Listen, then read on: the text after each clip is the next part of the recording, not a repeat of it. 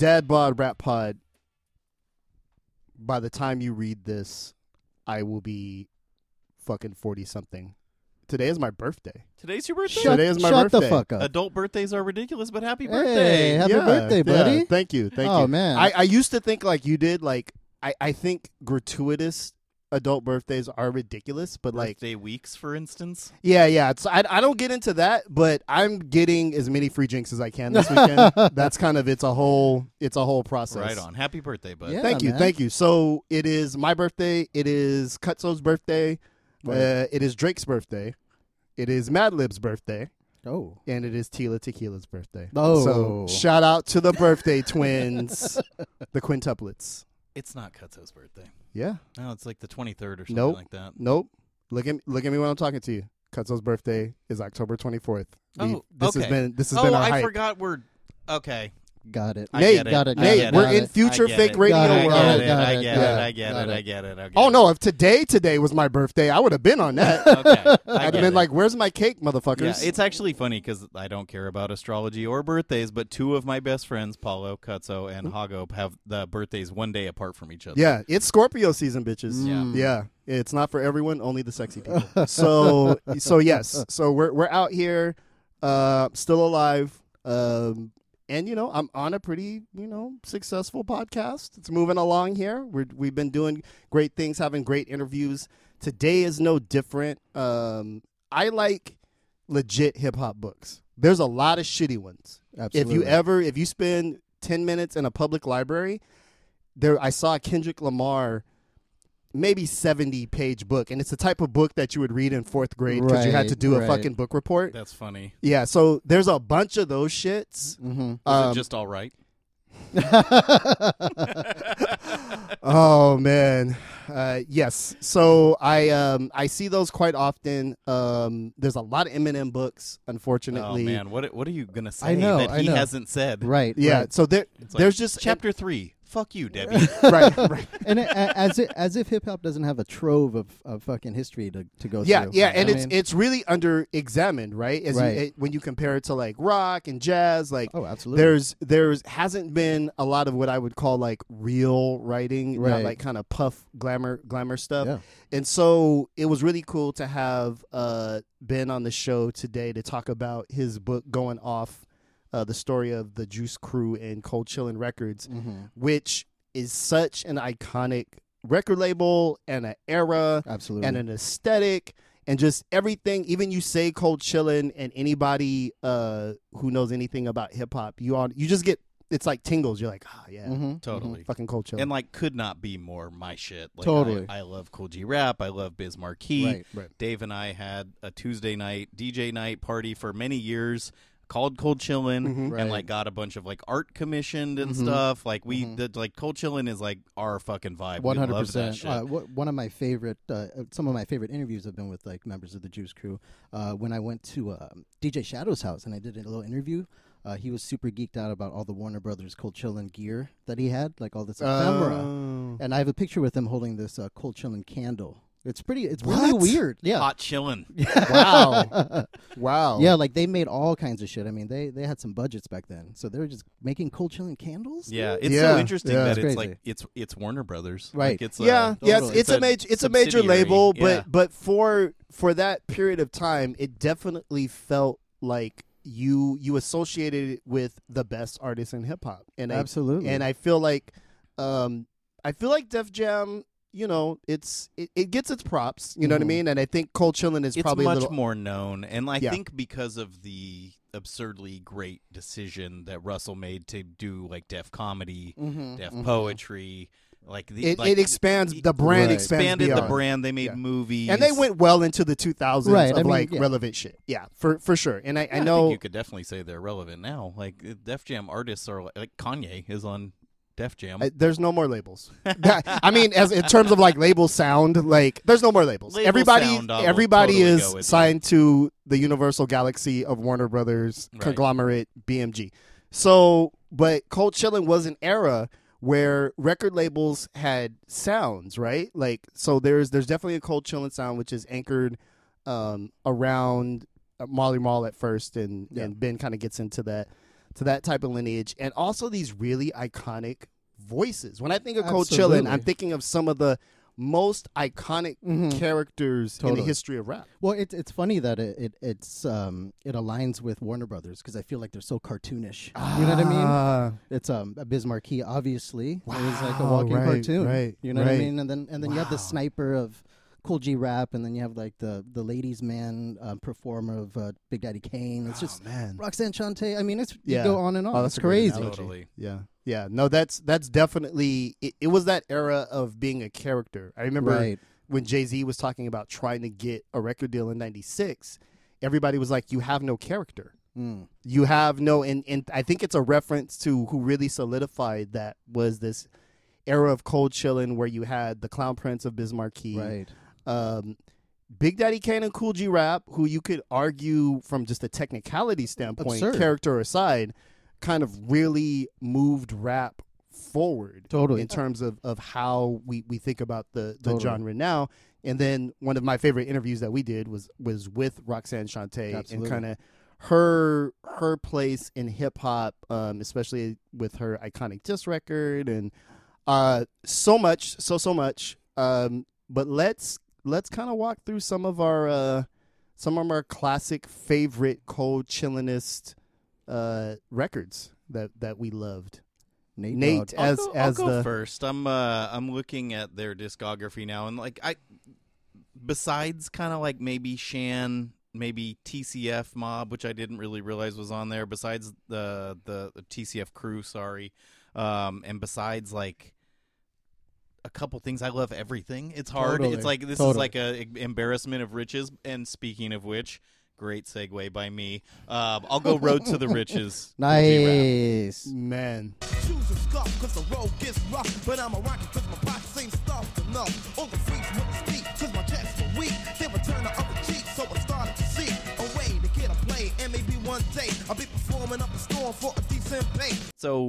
I started to seek a way to get a play. And maybe one day I'll be performing up a storm for a decent pay. so if you ask me like what I like about hip hop, like that that's pretty much it. It's just like Absolutely. insane pen game, Mhm. speed, dexterity, uh, rhyming hard through his list. Right. Just Mhm. like great attacking beat, like just iconic, loud, just like, you know, Also, you're a big Billy Joel fan. exactly. So so that Exactly. that that really ties in on that. that oh, man, that the, the that piano hits. sample on that off the hook. is Oh, just off the hook. killer. No, and I remember my kind of connection to especially Road for the Riches and, and the song that I'll bring up is through videos. Yes. So I definitely really connected um, to when you say Road to the Riches. I'm like, oh shit, I can see the video in my mind, and I do remember as a young nascent wannabe rap person, um, the the density of of the opening bar.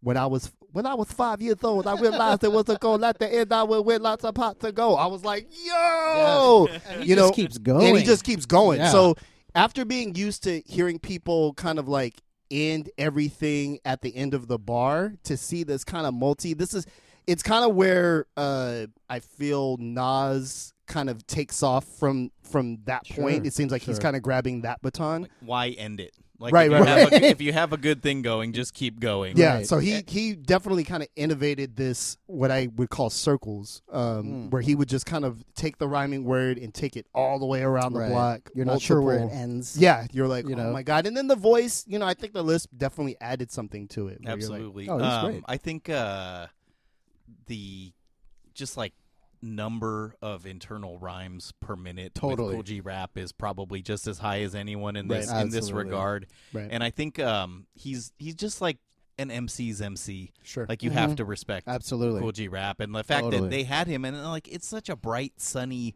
aesthetic. Like I didn't get into this with Ben, but I've probably talked to Dave about this a hundred times. They have the best stock 12 inch sleeve in Right. the world. Like Totally. that shade of blue, that shade of Mhm. pink, that Mhm. like Mhm. script is just like fucking beautiful. Right, right. And it's like you can see it from across the room. We're looking at a bunch of Right. spines of records right now. You could find you the could Cold find the Chillin' cold chiller sleeve ones Totally. easily. immediately. You know, it's actually Absolutely. funny. Um, for I have like have this weird thing with Trick Daddy, and the slip and slide sleeve is also like that. Oh. Like you, like there's this little part in the T section of my rap section where you're like, damn, somebody likes Trick Daddy. Like it's just like this, this he loves the kids. yeah, this he does, we don't know when the world's gonna end. Right. Um, there's one thing I know. I'm more of a Trina guy as my as my slip and slide sleeve stands out, as does the cold chillin' sleeve, and just the way they did the blocky kind of like half pink, half purple is just like it's a big part of the appeal to me. And where I'm going with this, I promise I have a point, is that his later stuff is all like mafiosi and dark. Sure. Mhm. But when he was on Cold Chillin', he did he did stay within the aesthetic, even though you have some like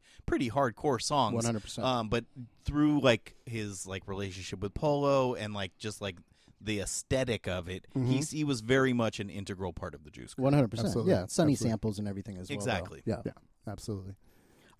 I Uh, would Dave go with uh, for my pick. I'm going to go with an easy one. Uh, Make the music with your mouth, Ah. Biz. Ah. and uh, you know, I'm just going to choose that one because I feel like the the big uh, Juice Crew standout, or you know, Biz Markie standout is just a friend, and that would sort of be the sort of cutty one, but it's not even that cutty. But I mean, look, I mean, I love the beat as soon as it comes in. Um, it's catchy. Um, it has like a weird echo effect, and also, you know, on topic of um, uh, Juice Crew and their aesthetics, the cover art. I mean, I can picture that right now. You know, with the with the with the lettering and him jumping and stuff. Totally. Amazing. Well, I'm the human orchestra called Biz Making music all the way is my specialty. When I go, but when you girls get excited, when they hear my lyrics, they wanna recite 'em. I know you're in the mood. Just go with the flow, and I can play rapping records and all disco. Like I um I love all of Biz Markie's mannerisms. I'm such a huge fan of his. But my favorite Biz Markie thing is when he's doing his beatboxing and he takes. I'm not going to take the mic out of the stand and do it, but like he does this thing where he takes the mic and he puts it on different parts of Parts his body. body. When he's going like, Yes. Yeah. Yes. Right. Right. yes. Right. That's so fucking cool to me. I, I anytime I have a mic in my hand and I'm, no one's around, I always do that. Or I'll, I'll like do it jokingly to my wife. I'll be like, have it on the side of my neck. Right. Mm, mm. As I try to remember if this is Nate's mic or not. Where has this been? that explains it. Oh my goodness. Uh, yeah, I think make the music is like he- makes this like w- weird donkey sound at some Right, point. right, and totally. and to me that kind of captures uh, uh, an innocence in the genre that is just no longer One hundred there. percent. That's Like, the other thing with like Juice Crew. Sorry to cut you off. I mean, they have such an innocence. Yeah, those guys, in, a- you in know a what I lot of mean? ways. It's Even though it was tough, It's it, playful. it was tough very innocence. playful. Yeah, But they were they were like cutting. Like the sample chapter that Ben sent us, chapter seven, like um talks about the making of the symphony and it's like Mhm. kind of like not to spoil anything. I think, you know, everybody kind of knows this implicitly like they, they kind of weren't fucking with Masta Ace yet like Right, he was they a weren't, new yeah. guy Right, right, and right. like they were all like protective of their like Mhm. positions with Yes. Marley and Right, with like right. 100 the percent. record label and I I find that all very interesting like you just assume everybody's friends Yeah, Yeah, no, but I, it's um, hardly ever like that I interviewed uh, Masta Ace uh, earlier this year, and I he told me that at the beginning he was their driver. He was just like the cat who was driving them around. Damn, you know, Uber The- Ace. I like it. Lifter Ace. Yeah. Yeah. So I don't know. I, it's uh, they're like a loose affiliation, but like the best crew ever. I know. Pre Wu Tang. Yeah, Totally. yeah, it's it's interesting because like you mentioned, right, all the kind of politics under it, but just to show you how bright and sunny rap was, then they all got cowboy outfits on and, did, and did the symphony Right, video. Right. You know what I mean? Again, which kind of stands out in my mind and kind of for me as as a as a rapper, um, this whole kind of concept of like they just had nine dudes just go. Totally. You know what I mean? And and to my mind, that was my first time. You know, because I didn't grow up on like, you know, the Cold Crush or something like that. I'm used to the three minute like rap song Totally. chorus, Yes. but they just came through with bars. Um, and I remember feeling like, oh, Craig G is from another universe. Totally. Like this, totally. he's a he's a rapper's rapper, right? And I think you had a bunch of guys on there trying to outdo each other, Totally. which was just an amazing vibe. They had such an eye for entertainment. If it wasn't like cowboy cowboy uh, costumes, it was like lab coats and Right. beakers. You know what I Right. mean? Uh, yeah, it's uh, fucking Uh, fantastic. It's kind of apocryphal. I've never actually heard anyone that I. Uh, maybe this is in the book. I hope so. Um, that Kool G Rap would just rap until the tape snapped. like he would just like he would rap until it. they ran out of if stuff. And I'm anyone just you like, could believe. I want to hear that, dude. Like, Totally. um, the Traffic did um, C- double CD reissues of some of the early Cold Chillin' stuff, especially the Kool G Rap stuff was really interesting to me, and it had like radio appearances Mm-hmm. yes. and like yes. really awesome stuff. It's like the kind of thing that makes me wish I still had a CD player. Like Totally. it's like you know Saturday afternoon. Let's listen to some old radio Totally. spots for uh, Kool G Rap's Cars song because that's the kind of nerd that I am. Totally. And then it's Um, like, dude, and they have Big Daddy Kane. It's like it's so funny how like because I'm such a big Ridiculous. Kool G Rap and Biz fan, it's like and on any other label, Big Daddy Kane would be my dude. Right, totally. He's such a genius. Like Total genius. he's just amazing at what he does and like if to me it's just be, maybe because of the like kind of like lover man persona which doesn't really speak to me Mm-hmm. Right. as much as these guys who are just rhymers Uh, he just he's not my favorite guy which just see that. sounds weird to say because he's so great Yeah, well, I don't. I don't want to see him like shirtless in a towel, like with the purple cover. You know, like no, th- that's so I should put a shirt on. Shit, All But right, I mean, but- fine. But, dude, he was an entertainer. So you listen to these Kane tracks, and it's like, okay, on top of like being perfectly, um, uh, delivering it perfectly, dude's doing the Running Man 100 miles an hour. oh, that's during- true. No, during. that's true. While You know, he was doing yeah. it, A Yeah, hundred no. miles and running man wrong coast oh man, no, I I kind of feel like uh, I'll catch uh, ain't no half stepping um, somehow anytime I'm in a rental car with with satellite radio, um, and the the two verses, the two the first two verses of that song are absolutely perfect and can be said today and are absolutely perfect. Like Big Daddy Kane as a, like a technician of Diction. raps of of diction and where things fell. He wrote the beat. What I love about um, Ain't No Half Steppin' is it's not him um, rapping at hundred, you know, ten BPMs. It's really in the Totally, pocket.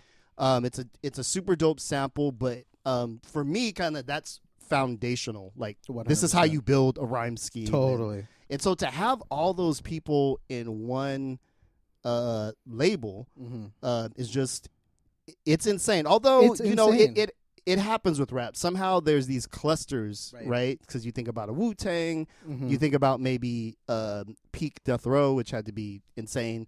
Um, some there are these times when like talent really pulls together, and maybe Cold Chillin is the first kind of real amalgamation. I mean, Mm. Def Jam obviously has a has a sure. has something to say about that, but it just it felt you you felt this commonality amongst all Mhm. these different voices. It felt like a roster, like a Right. hand-picked roster. You know what I mean? so so Ben's book um, Oh, is dropping dude. on the first. what about your track Oh, my track is the symphony. Once you hear the capital A, rap it'll stay with you for a while. It won't go away unless you force it. Because it stays with you, my friend. And if you force it away, I'ma hit you again. talk about it a little dun, dun, dun, dun, dun. See I'm a good host of a podcast Yeah.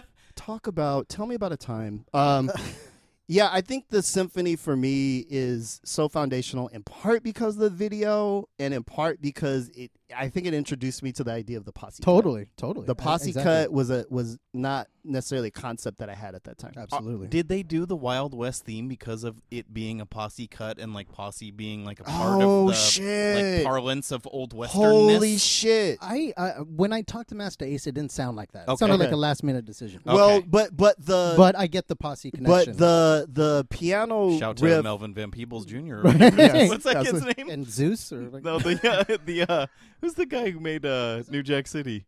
It's um, it's it's Melvin Van Van Peebles Peebles' is son. the dad, but who? Yeah. What's his name? Damn, Now I I, don't remember. And out. and I and I remember his. He had a show in the '80s called Sonny Spoon. Who the fuck it is it? Mario Van Peebles. Mario. Mario. Peebles. you can't get your New Jack trivia past me. I know. Um, he made that movie Posse. Remember? yeah, Like he the did. black he of did. course. No, And- there was and a Zeus was weird in it. pre pre Little Is that Nas true? yeah, the- Zeus the wrestler. No, Right, no, right. no. Okay. the Greek god. He was in it. Yeah. Father of Athena. right. Pre Lil Nas X, there was a weird uh, rap cowboy Sure. thing that happened in, in the early '90s. That's interesting. That Well, you, yeah. it's another. Sadat per- X Wild. I was just gonna Cowboys. say and then it's Sadat X with Wild Cowboys. another person with an X in their name. Yeah. no, seriously. So It he is. he he uh That's he- his dad. I thought Nas was his dad. This is confusing. Malcolm, Holy crap. Nas and Malcolm X were his dad. Oh man. um yeah, so the symphony, great uh yeah, great great song um and you know, again, there's a handful of songs that are just foundational to who I consider myself to be as an artist, and that's one of them. I would love, and I don't know if this happens in the book, but I'm always interested, and I asked Akinyele this question when he was on on the program about live at the barbecue of who thinks they got it, who thinks they killed that, Right. like who feels Who like won? who feels like they won, like in their heart of hearts. Maybe they never really admit it, but I will say right now, and this is wild to say on a track that features Big Daddy Kane. I think it's it's Masta Ace and Craig G are like one and one A on that song. But go ahead, listen to it yourselves. Um, make your own designations on on who killed it. But it, it's obviously a great song. So, uh, there's this thing lingering in the back of all this discussion about the Juice Crew and Cold Chillin', and there's like there's a lot of like whispers about like, is Marley Marl a dick? Right, right. It's just like Um, I, I didn't really want to go there with I Ben wanted because to we don't bring know it him up, like that. right. But like, and you know, Dave, you've done a bunch of interviews with these people, and like maybe that's not the right term, but like right, right. he was like in control, Right. volume one and two of the whole thing. It's nice. his vision, and Right, obviously he's right. a he's a visionary producer and Absolutely. like one of the best of all time. And like, but is I- there like like you It- know what I'm saying, It, right? it definitely sounds like dude was a dick. Um, and I, actually, maybe maybe more accurately would be protective. Like, dude, like they were. Uh, I mean, the stories that I heard, like say from Biz and Masta Ace, um, and even Kool G Rap, they they would kick it in front of Marley's um, apartment Mhm. just to try to like go in. And Marley's Right. like, "I live here with my sisters. Like, get the fuck out of here." Right. That, that type of Yeah, shit. like You know. beat it, kids. Yeah, like beat it, kids. I'm fucking super producer Marley Marl. you Right. know? Well, Which, I- I- that I get. I, I You know? feel like um, no pop-ins. No. Yeah, no pop. Ins. Gotta Yeah. call first. It's like Right. Roxanne Shante, yes, Yeah. you know. Biz, um, no. I feel like uh, the for me, Marley Marl is a pioneer. Absolutely. I look at him as a pioneer. His techniques were pioneering. Um, I think it's not surprising that there was kind of a precipitous drop off Sure. um, at a particular point. Um, but you know, again, the idea of of chopping and creating these drum Totally. breaks out of other things is used by everybody today. Like it's such a, a universally respected technique. You have to respect them on on pioneer Absolutely. terms. Um, you know, I I never was like, oh, this is one of my favorite producers. Like I I was Really? never been like, oh my god, these these beats. It's more like I had to learn about Uh, the technique behind it to ya. appreciate it. I hear you. But maybe it's like uh, age as well, right? I mean, sure, sure. I would, Timon's I would- older than us, but doesn't like the thing that came out before we were born. pretty much, pretty. But because look, No, I, Said- I love said- his sound. said G comes out with um uh does the South Bronx um and I believe the bridge is over as Mhm. well. It's it, again apocryphal. It's Right. not. He's not credited as per, as producing it, but it's pretty much well Right. known. At Well- that that that he does these things and I mean the shits are hard. The like are they hard. they really, you know, the bridge is over right now will make me laugh at Queens. Like I'm just like fuck, the shit still it still bangs. Right. And so I I definitely I respect architects and techniques Absolutely. that that that were birthed. Um well, he set the framework. You know what I mean? And isn't there like lore that he also did a lot of uh, Eric B. Rakim stuff, yes, right? Like most of it, right? That right. Eric, like, that- well, Holy just shit. Think about this. Eric B is not a producer. totally. or a good DJ. Who he- made He who can't made take a the good photo- songs? right? And totally. like Rakim has been on a kind of the book tour, Mhm. and yeah, uh, shout this- out to Rakim. This is Oh, the actually greatest. funny. I I love my dad. As you guys know, there's been a few Bob stories on the podcast. On Saturday, we were hanging out. We were doing like a little cooking project, and he's like, "There's this guy, and he was on NPR. His name's Rakim. yeah. Is that is that is he? They said he was like really popular, but I've never heard him. Like, do Yeah. you do you like him? God damn it. And I'm like, Dad, he's the greatest rapper of all time. Like, yes, I very much like him in terms of sales. No, and I give him like a 20 minute like nerd Right, answer, and right. he's like, And okay, he's like, okay, okay, yeah. Pass Uh, the prosciutto. I can't Stop remember if playing. I've ever told this story on the podcast or not before, but like three Thanksgivings ago, it was the 2016 Thanksgiving because I remember I was still really upset about the election. Um, he turns to me at Thanksgiving dinner in front of 30 drunk Italians and goes, "Have you ever heard of the Smiths?"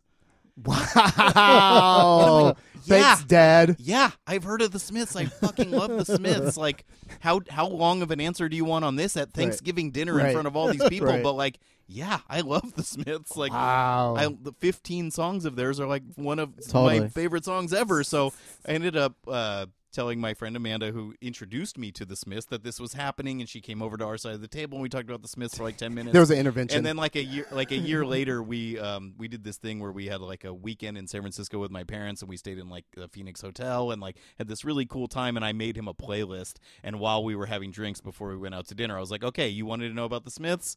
Here's the Smiths. Boom. So apparently, at some point, I get to do Rock that with Rakim. playlist. Yeah, totally. Rock him playlist. He needs Like, it. Dad, this is Let the rhythm hit him, Bob. our melody. Yeah. nice. God damn it. Um, I would be remiss in this conversation if I didn't shout out my nephew, Rakim. Just to give you an idea, Right, you know, I right. have a, Named an, after? an eight-year-old nephew who's named Wow. after Wow. Rakim. That's so, dope, dude. That's so dope. to understand kind of the there you go. The Yeah. the arc of his of his thing. Um, I was listening to the LCD Sound System song "Losing My Edge" today, mm. which is like a fucking amazing song. It's probably the best song about DJ culture, being like a music scenester, working in a record store, and just like getting old that mm. I've ever heard. It's an mm. amazing song, but I it pisses me off. He says Eric B and Rakim. It's like if, if you're so oh. deep on all this shit, you should know how to pronounce Rakim's name. Right, right, right. Oh, that's tough. That's Oh. tough. Shout out, shout out That's to to. Rakim. I, I haven't, I haven't seen the book. I just hope it's a real book. I hope somebody can, you know, if it's if it's this is not a, like a fluff, you know, again fourth Right, grader kind right. of book report book. From what from what I hear, it seems like it's a real book. Yeah, he's doing the full on tours. I'll, Yeah. I'll take a look when it comes to the library or something. Okay. Um, I w- my point about all that was though maybe Rakim is spilling a little bit of it in the book because it seems like it's been in the atmosphere a little bit about like who did what. Right, right. Yeah, But yeah. why would you like so?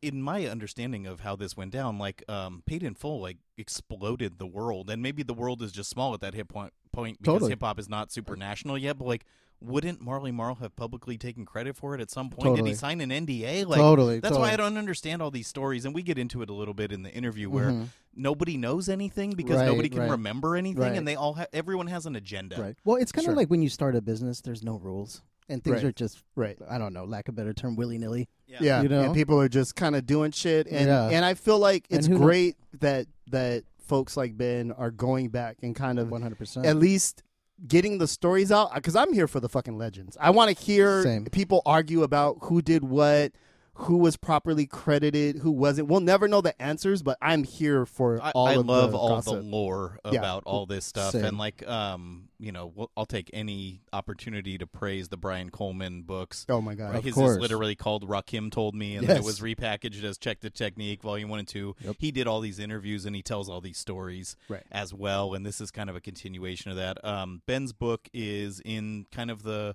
oral history format, which Yep. I love books like that, Yep. like just eas- easily digestible chunks and letting the performers speak for themselves. And he does write in some of the, there is narrative as Right, well that he wrote, but Right. I, I'm, I'm going to read the shit out of right. this book. Shout, Yeah, out- so- shout out to Ben. This is Yeah. the type of stuff that we're into Yes. that I think deserves more attention. You know? Yeah, absolutely. And and I like that we have a, a spot. There isn't well, maybe there's a couple, but there aren't too many more podcasts that are perfectly suited for the type of content that Ben is pushing. So I'm glad Right. we were able to get him on. Um, so let's we'll let the people hear it. Uh, just remember that the book going off uh, the story of the Juice Crew and Cold Chillin' Records is dropping on November fourth, um, and- Fifth. fifth, and you can uh, pre-order that shit on Amazon.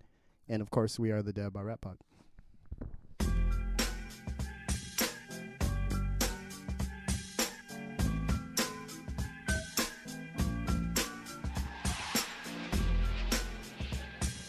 So, you know, since we started doing this podcast, you know, we've gotten a little notoriety around town, and, and sometimes people ask, Who's your media designer? Well, my media designer is my media designer. Uh, this is a new podcast sponsor that we have here, um, and they are a full service uh, boutique uh, media marketing outlet, right? What what kind of services can you get from my media designer?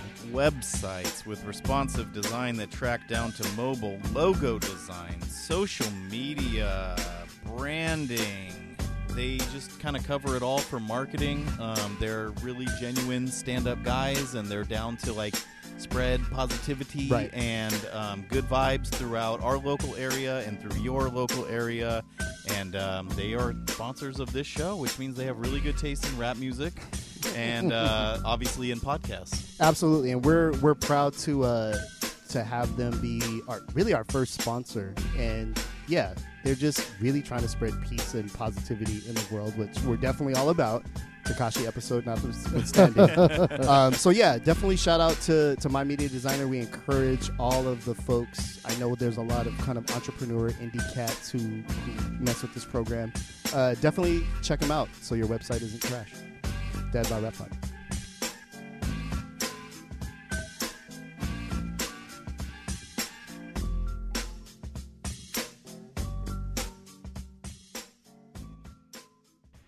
Dad Bod Rap Pod. We have another dope guest on the program. Author Ben Merlis. His book that's coming out real soon on Nate's birthday, in fact, is called Going Off the story of the Juice Crew and Cold Chillin' Records. How's it going? Good. How are you? Doing well, doing well. Where are you at right now? Los Angeles, California. L.A. Okay, okay. Uh, is it on fire? Are we good? Is it what? Is it on fire? Uh, I don't. Well, where I'm sitting right now, it's not on fire, so I- that's good. I love We'll that about it. LA people is that you'll see a fire on TV and they'll be like, "Oh no, that's West Hollywood. That's not." Yeah, it's a really big place.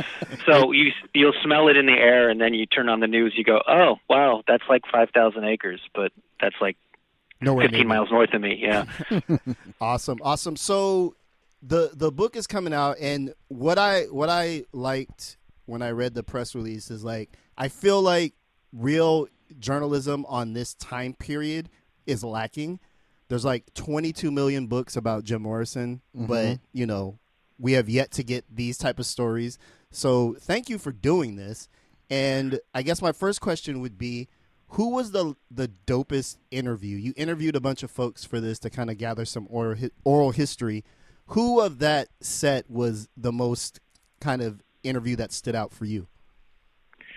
Uh, probably either Big Daddy Kane or Masta Ace. Mm. They just Big Daddy Kane. You can tell he's he's a pro at doing interviews. He's got answers mm-hmm. already queued up in his in his head. Mm-hmm. So, and and both of them were very forthcoming. You know, you ask them anything, they're going to answer it, you know, plainly and directly and honestly. So, those guys were great. But I've interviewed about 33 or so people for the book Wow. between the rappers themselves, the DJs, the producers, the the behind the scenes people, the people that worked for the label, the people who worked for Warner Brothers Records, who um, um, Cold Chillin was distributed by, and um, and even kind of people that were from that era and and scene, even though they weren't didn't deal directly with the story, um, but knew knew a lot of the other people. I I interviewed, um, for example. Now that I say didn't deal directly, they did. Uh, Tom Silverman from Tommy Boy Records and Monica Lynch from Tommy Boy. Um, actually, there was you know about Livin' Large Records. Yeah, it was a I can see sub-label the, of- uh, the uh, 12 inch sleeve in my head. Who was on that? Um, what? Um, Ziggy? Um, no, I'm trying to I don't think so. MC Shan and Roxanne Shante were Okay. after Cold. It, it basically it is Cold Chillin', Chillin'. but not through Warner Brothers, and that was Tommy Boy distributed that, but that only lasted about a year or two. Okay. Um, but yeah, lots of it's it's. I like to say I got the full story, but you know, there's always things that that could go in there.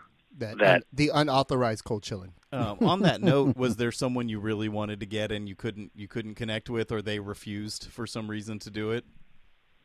Uh, Biz Markie says he's going to write his own book, so Oh. be on the lookout for a Biz Markie Oh, uh, autobiography. Wow. That's Uh, so he didn't wanna talk. Little crushing though, right? Man. Yeah, but uh, that's fine. Yeah. You know, everyone has their reasons. No one owes me anything, so That's a good attitude. Hey man, to, Yeah. um, to to Damone's point earlier, uh, sort of about the history and sort of the the dense context that you chose to tackle. What you know, what made you want to take that on? uh, I'm just a huge fan. I, my dad actually worked for Warner Brothers uh, from the 70s to the early 2000s, so that encompasses, of course, the 87 to 93 period that Cold Chillin, you know, operated through Warner. And so we got all those records in the mail before they even came out, Wow. promo copies of Cool, those man. records. Cool, so man. that it kind of holds a special place in my heart. And I and and like now that the dust is completely settled, looking back on that era, I really do think that Def Jam and Cold Chillin are really tied for first in terms of quality Oh, records. Um, I can't think of any other labels that. I mean, Tommy Boy's up there too, but I just think Cold Chillin', and then also in terms of influence, you have Kool G Rap and Big Daddy Kane Right. really, along with Rakim, helped kind of change the way people rap. Mhm. You have that kind of Kurtis Blow cadence that before they they come into the picture, Right. and then these guys with the multisyllabic um, flows totally change that facet of of hip hop. And then you have Marley Marl with creating samples, thinking of samples the way no one else really did before him, chopping up um, individual drum sounds and stuff like that. And then you have um, Roxanne Shante. I want to say, and, and people, a lot of people I talked to said Roxanne's Revenge couldn't be the first um, diss record, but no one could think of anything Right, that came before before, that. that. And of course, Right, right. someone's going to do it now that the book's finished and printed, Right. and and then just like blow my whole theory out of the water that she kind of helped invent the disc record. Right.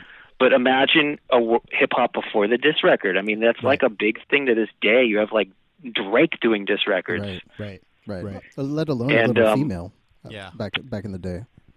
Yeah. So, so when when you look at like Cold Chillin's run, there's obviously you just talked about some of the kind of musical contributions, but there's also these kind of an aesthetic, right? Because when you say Cold Chillin to a hip hop fan, I think we all see the record covers in our mind and kind of some of the photography. Does does your book kind of delve into into that at all? Oh, absolutely. I, I interviewed George DuBose, who took Mm-hmm. probably about 95% of the um, record cover photos for Cold Chillin', and he's a great guy. He um, he he's actually um, an army brat who um, lived in New York from the 70s to the 90s. Married a German woman, lives in Germany now, and he's he he really wants me to go out to uh, Europe and and do some some events with him out there and he he really um it's funny he has kind of like um he will just come up with ideas like okay you're going to dress like mad scientists and then you know um Right. Okay, now take the science. Okay, now drop it. yeah exactly drop the science right because he'd see the, he'd see the song title and he'd be like okay i have an idea in my mind of what of what this should look like and it, like a lot of them were literal interpretations Right. of eh, of the um you know song titles and, and um he actually i don't know how much you care about music that isn't hip hop i care bit. greatly about lots of music that isn't hip hop sure. and he he got his start doing record covers with the very first b52s album cover Oh, which wow.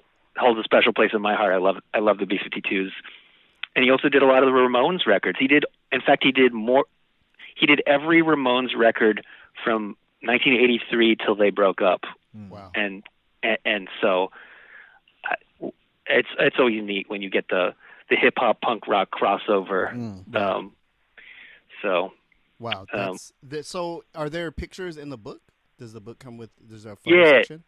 there's a 16 page color photo spread in the middle of the book. Nice. and the the way the book is written is it's partially uh, you know a narrative written by me and it's partial partially an oral history so you have direct quotes from a lot of the people I interviewed um, you know threaded together to tell a, a coherent story um, so yeah I think it's a good I think if you're already a fan of that kind of thing you you you're not going to be able to put it down and and even if you only have a tangential understanding of hip hop, it's still there's so many interesting characters that it'll be interesting to you regardless. I'd like to think.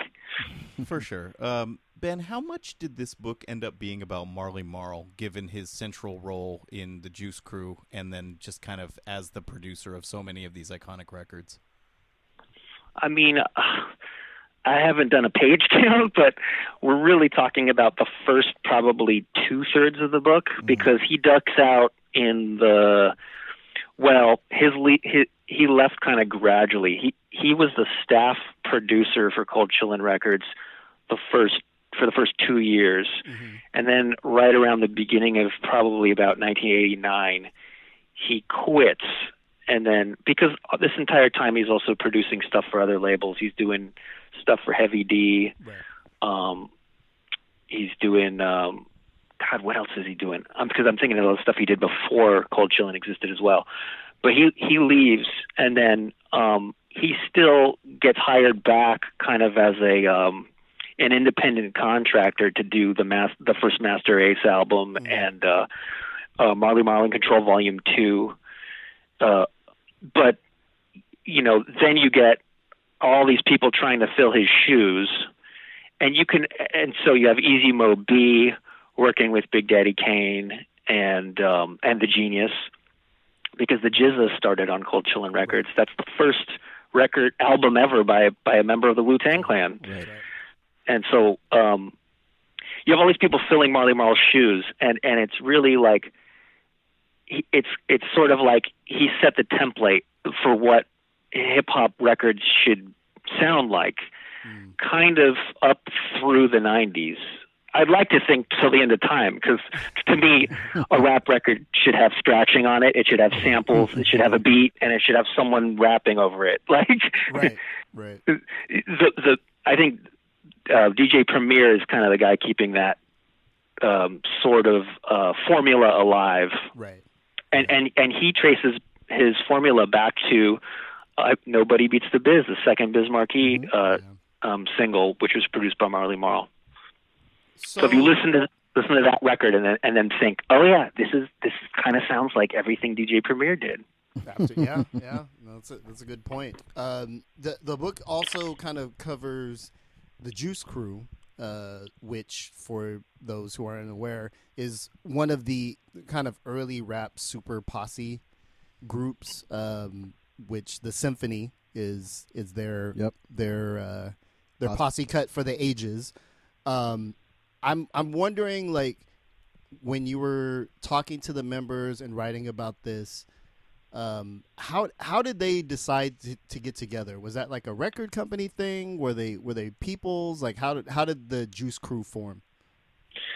So the the Juice Crew really meant um, anyone who Mr. Magic decides is cool Uh. and is part of his posse. So that's Uh. Mr. Magic, and he was the um, he was the first hip hop exclusively hip hop um, radio personality on commercial radio ever, and, and so he was on WHBI in New York, which was uh, it's kind of like a pay by the hour um, radio station, and then he gets hired at to D- WBLS, and this is the Rap Attack show, Right. and, and so there's all any anyone who's hanging out with him, and he, he can just say, "You're in the Juice Crew," and so there were a lot of people who who were part of the first generation of hip hop who we don't think of as you know, kind of have nothing to do with Cold Chillin' that we don't think of as as Juice Crew, who were in the Juice Crew, and and and it wasn't. It's not that cut and dry. Like I talked to Fly Ty, who was the co-owner of Cold Chillin' Records, and he was also the producer of Rap Attack, and he just. He he'd say, "Oh, the Fat Boys were honorary Juice Crew." I wanted like a real clean answer, like who was in it. I just want to know who was in it. I want a I want a firm count, Right. and it wasn't really like that. Uh, But then, but then from about Roxanne Shante on, what you have is Marley Marl pretty much producing everybody and kind of picking the talent too, and and um, so all the people who you think of as the cold the the cold chillin roster of the '80s were Marley picking. That's why so many of them come from Queen, Queensbridge. That's where he's from. You know, uh, Craig G was a 12 year old kid who lived in the same building as him. So the people sure that, that lived helped. in his building, I tell you, Yeah. hip hop Yeah, the- history. Right. Right. the 14 year old girl doing laundry, Right. you know, walking across the courtyard. Well, that's Roxanne Shante, Mm-hmm. and and then it and then it becomes a thing where he gets such a name for himself that people start coming to him. You know, like Biz East searches out um, uh, Marley Marl, and then, but you know, the Juice Crew really means you know if you're down with Mr. Magic, and and where it gets blurry is Masta Ace was uh, he was down with Marley, but Mr. Magic and him never got along. So, Mm. so you know what I mean? Well, Mr. Magic's no longer alive, but Right. but but who who's to? There's no one. They're very almost no one would say Masta Ace isn't isn't a member of the Juice Crew. Well, Oh, I mean, of 100%. course he is. the the symphony kind of Right. you know and in my opinion he had the coldest verse on there but Mhm. uh yeah kind of the symphony solidifies him but then in this in this rap opera along comes KRS One um who kind of single-handedly drops a bomb on the on the whole crew and the whole borough do, do you talk to him at all is that part of you of your your story I here? I talked to KRS One in person, but he never he never got back to me. Although I did talk to Ced G, who produced half of the um, Criminal Minded album Mhm, by Boogie Down Productions, Right. and Ced G also produced the Bridge Is Over, Right. which that's kind of the record that has the most um, mythology around it because Mhm. there's this whole idea that that um, when Boogie Down Productions went to um, the recording studio, I think it was Power Play, to try to get Mr. Magic to, you know, play their music, um, and Mr. Magic dissed them, and they go out, they leave, and then they they write South Bronx, you know, because they're so pissed off um, that a drum reel got stolen from the recording studio, and that's how you find the same drum sounds on um, the bridge is over as you do here on the uh, the bridge. Um, holy shit but Ced G denies this. He says Oh, I had an S- I had an Emu Systems SP12, you know, the predecessor to the SP1200, the like kind of the the ultimate sampler of that era Right. that that people were using. He said I had, you know, Marley Marl's not the only person who has a copy of Impeach the President. I just sampled. Obviously, we heard the record, and then we used the formula that we heard from the record, but Right. we didn't physically steal a drum reel. that's a hotter story though that's that's a, Yeah. that's some folklore There, yeah, and, and that's that's talked about in the book because to this day, Marley Marl insists that a drum reel was stolen, Mm, and and and um, I, I want to say that KRS One claims that they just took um, the first Eric B. and Rakim single, which was produced by Marley Marl. That's where they grabbed the um, the drum sounds Mm. from that record. That's why it that's why it sounds so much like a Marley Marl production. right Uh, right I get. I mean, if you're not able to really decipher because everyone's memory is a little bit suspect at this point, I guess no, we'll truly never know. right. Like you did all the research, and you still do you have a definitive take on it, or is it just kind of more in the realm of mythology, in your opinion? Right. What's your theory? No, there's there's it's yeah, it's one of those things. There's really no no way to ever know. Like Geoff Edgers at the Washington Post just wrote a book about Run DMC and Aerosmith and how they did Walk This Way and how influential that song was, and that he tried to figure out who came up with the drum, the uh, the beat on the Aerosmith record that had w- Run DMC sampled, and and even within the band Aerosmith, they can't agree on who came up with that. you know, because the drummer says I came up drugs with it. right? No, like I'm sure they can't remember a lot of shit that Oh happened. yeah, yeah. I'm, sh- and also, yeah, years of hard drug abuse probably doesn't doesn't help the memory very well. Wow, People okay. give me a hard time for not remembering things because I've never done a drug in my life, and it's like I'm sorry, it's not. I can't remember everything. Um, ben, did I read you worked at Aron's Records? I did. I worked at Aron's Records from 2001 to 2006. That that was a great record store. Um, my always my favorite spot when I visited L.A. Can you just talk a little bit about your days as a record store clerk and like what you learned and like if anybody like did people come through? Did you have any interesting experiences with that? Well, a lot of people came through uh, Flying Lotus and um, Peanut Butter Wolf and uh, this guy Kutmah, and I worked with this guy Stanley Swinger, who's uh, known as Sacred, and and and my friend Raymond, who ended who actually helped me um, uh, scan a lot of the record covers for the uh, book. Um, it was like one of these things where it was like kind of a terrible job. We hated our boss, the owner of Aron's Records, but we loved being around music and learning about music. So it was kind of like a uh, a bittersweet experience. And and it's a I don't know what would have happened if that record store hadn't gone out of business. Would I still be working there to this day? Like Right. That that wouldn't be good. just get so comfortable. and, and I sometimes have dreams. I have these dreams that I haven't had it in a while, but now that I'm talking about it, I'm going to have it. Where Aron's Records is back in business. It's at the same location, and I work there again. And it's always this really eerie, borderline nightmare. Hey Ben, I, I want to take this uh, full circle a bit. Can you tell us a little bit about your journalistic background and sort of you know how you got into it, and you know, and how that led to the book? Am I allowed to swear? You are. Fuck yeah. I'm a fucking nobody. Well, here's the deal.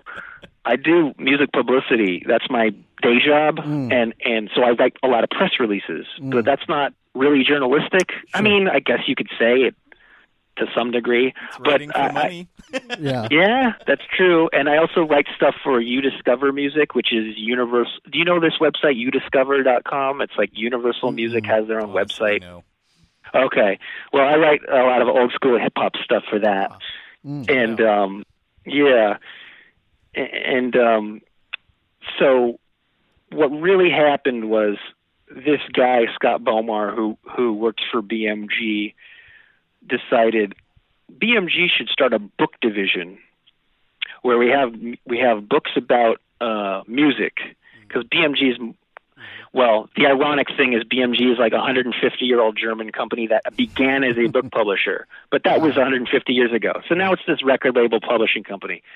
And and so they say, "Okay, you're in charge of it." So this guy Scott Bomar is like, "Oh great, now I need to find a bunch of people to write books about music." And and so he starts this this uh, series called the RPM series, where each book is is 7 inches by 7 inches like a 45 record and it's about each book is about a different record label and so he's already kind of like got four in the queue and he's looking for more and I meet him at a party and I said you know what you should have you should have someone write a book about cold chillin records and I had kind of had to fill him in on I had to give him the cliff notes about cold chillin and then a few months later I I decide I'm going to have a meeting with this guy and I just say to him I'm going to write a book about cold chillin records. I'll be the guy. I can do it. And and he I think he basically made up his mind before I even left like, "Okay, yes." But he told me yes like 5 days later. And I was like I was like, "Jesus, now I have to write a book." I've never done anything like this before. But I've interviewed people for, you know, punk zines and stuff and the in uh, you know, 15 years ago and stuff like that.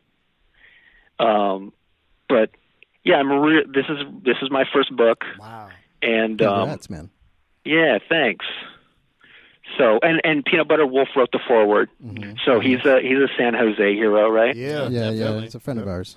Yeah. Okay. Well, I I look forward to checking this out. When does the book drop? Where can people get it?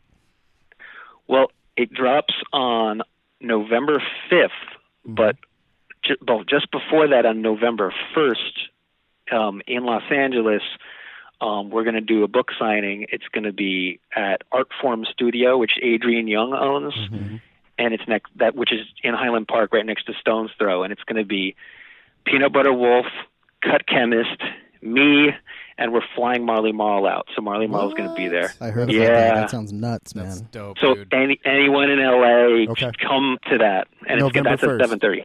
November 1st at seven thirty. Okay. Okay. And And and and then uh, and then November fourteenth uh, um, is going to be at uh, Powerhouse Arena in Brooklyn. It's going to be a book signing with me and Masta Ace. Dope, Damn. dope, man. damn, living the dream, my friend. I know it's living the dream. it's like a whole. I got to tell you, it's surreal. Like there were there have been a lot of surreal moments, like getting on the phone with T.J. Swann, like Mhm. it, it, like these are people I never thought I'd uh, have anything to do with or communicate with, and and you know, being on the phone with Marley Marl or Big Daddy Kane, it was it's it's very strange. Well, we uh, again just want to congratulate you on the book uh, coming out. L.A., Los Angelinos, and, and New Yorkers look out for the the book events. Uh, ben will sign your breasts if you come. uh, he's That's right. I'll sign anything, Yes. Uh, and, and you can buy the book on Amazon now. You can pre-order it now. Jeff Bezos got that work for y'all, so Yeah, totally. so definitely go check that out. And yeah, we, we thank you for coming on the podcast, man. I got to ask ask who is the Doug Stanhope of rap? Holy shit! Who is the Doug Stanhope of rap? It has Lord like Jamar. a, Stone rapper, right?